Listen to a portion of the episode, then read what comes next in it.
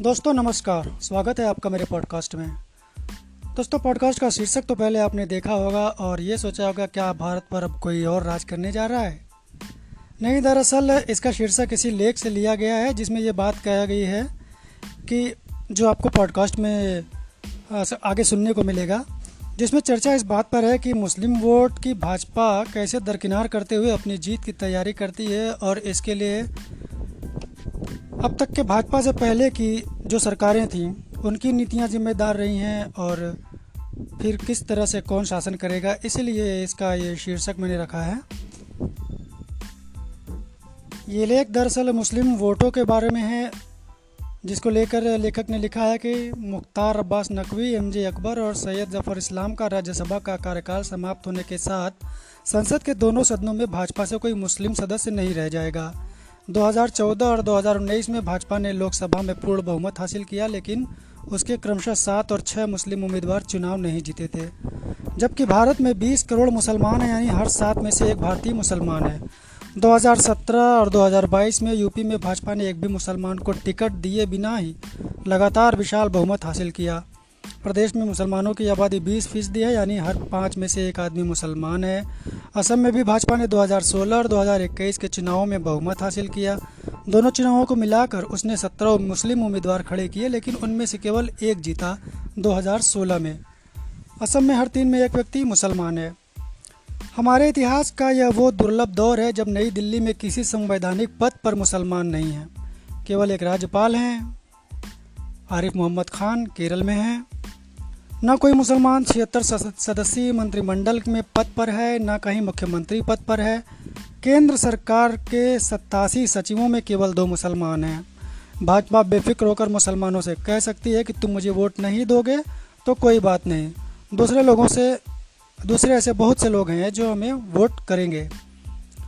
तुम अब यह फैसला नहीं कर सकते कि भारत पर कौन राज करेगा। पहले भाजपा के नेता अक्सर यही कहा करते थे पहली बार मैंने यह भाजपा सांसद बलबीर पुंज से तब सुना था जब अटल बिहारी वाजपेयी की एनडीए सरकार अप्रैल में उन्नीस सौ निन्यानवे में एक वोट से हार गई। पुंज ने खींचते हुए कहा था कि मुसलमानों के पास वीटो है और वे तय करते हैं कि भारत पर कौन राज करेगा। लेकिन अब भाजपा ने इस स्थिति को पलट दिया है। यह कुल हिंदी वोट हिंदू वोटों के 50 फ़ीसदी पर निशाना साध कर किया गया। जाति ने इसे बांट दिया था। जिसे धर्म ने एकजुट कर दिया। भाजपा को अब मुस्लिम वोट की ज़रूरत नहीं रह गई है। इसका यह मतलब नहीं कि वह यह नहीं चाहती कि मुसलमान यहाँ सुरक्षित रहें और तरक्की करें।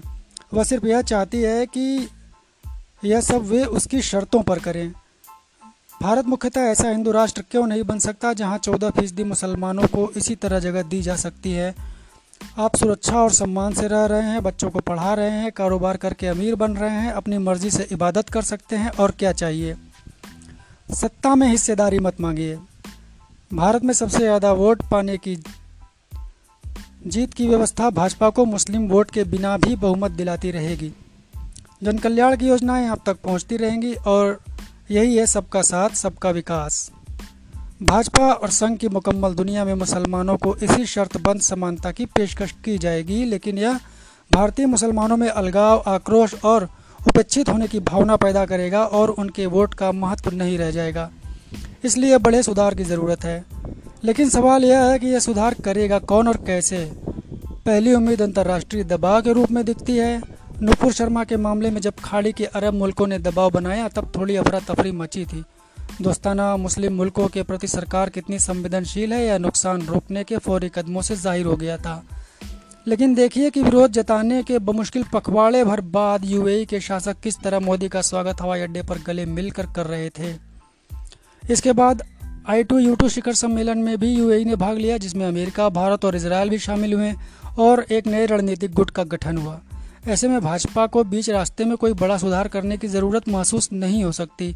लेकिन अगर भाजपा के लिए सुधार करने की कोई वजह नहीं है तो और कौन सुधार करेगा? यह सोशल मीडिया देश विदेश के मीडिया के ज़रिए तो नहीं किया जा सकता। अदालतें भी यह नहीं करेंगी। आप भी मुस्लिम युवाओं को उनका करियर ख़राब करने वाले प्रदर्शनों में खींच कर यह करने की कोशिश मत करें। यह वैसी जैसे हाजिर जवाब नेता की पार्टी भी नहीं कर सकती, जिसे तालियाँ तो मिलेंगी मगर हिंदू वोट नहीं। यह एक राजनीतिक चुनौती है, जिसे कोई अखिल भारतीय राजनीतिक ताकत ही कबूल कर सकती है। इसके लिए तीन शर्तों को समझना ज़रूरी है। पहली शर्त यह है कि इस बात को कबूल किया जाए कि कोई भी बदलाव तब तक मुमकिन नहीं है जब तक आप हिंदुओं को यह ना समझा दें कि उनके लिए यह ज़रूरी है। दूसरी शर्त, आप एक धर्मनिरपेक्ष दौर हिंदुओं को दोषी ठहराकर या उनका मज़ाक बनाकर या औरंगज़ेब अथवा गजनबी को सामान्य बताकर शुरू नहीं कर सकते। तीसरी शर्त यह है कि इस मुगालते में न रहें कि मई 2014 से पहले तक हम बिल्कुल मुकम्मल धर्मनिरपेक्ष दौर में जी रहे थे। याद रहे कि 2005 में जब कांग्रेस के नेतृत्व वाली यूपीए सरकार ने मुस्लिमों की स्थिति का जायजा लेने के लिए सच्चर कमेटी का गठन किया था, तब भारत में आज़ादी के बाद के अट्ठावन वर्षों में उनचास वर्षों तक कांग्रेस या गठबंधन की ही सरकारें रहीं। कमेटी ने ऐसी घातक रिपोर्ट दी कि खुद यूपीए ने उसे ज़मीन दोज कर दिया था। इसके आगे प्रधानमंत्री के रेवड़ी संस्कृति वाले बयान पर एक छोटा सा संपादकीय लेख है।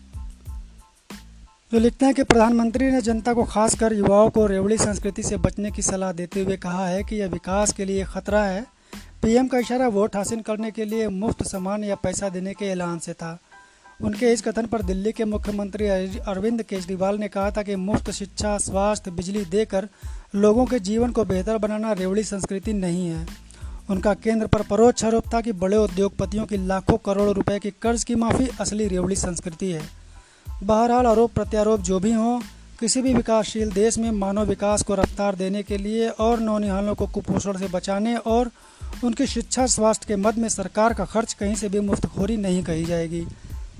जो देश मानव विकास सूचकांक पर पिछले 32 साल में 130 से पैंतीसवें स्थान के बीच में हो, जीडीपी में इस काल में 28वें स्थान से पाँचवें पर पहुँच रहा हो, उसमें गरीबी को सीधे नकदी, जैसे किसान सम्मान निधि या वस्तु जैसे फ्री में दो रुपये किलो राशन देना कहीं से भी रेवड़ी संस्कृति नहीं है। फ्री बिजली से अगर गरीब के घर भी उजाला हो और किसान को सिंचाई के लिए सस्ती दर पर ट्यूबवेल से पानी मिले तो क्या यह रेवड़ी कही जाएगी? भारत में गरीब अमीर के बीच खाई लगातार बढ़ रही है, लेकिन सरकार अमीरों पर टैक्स इसलिए नहीं बढ़ा रही है कि इससे मार्केट सेंटिमेंट बिगड़ेगा और निवेश नहीं होगा।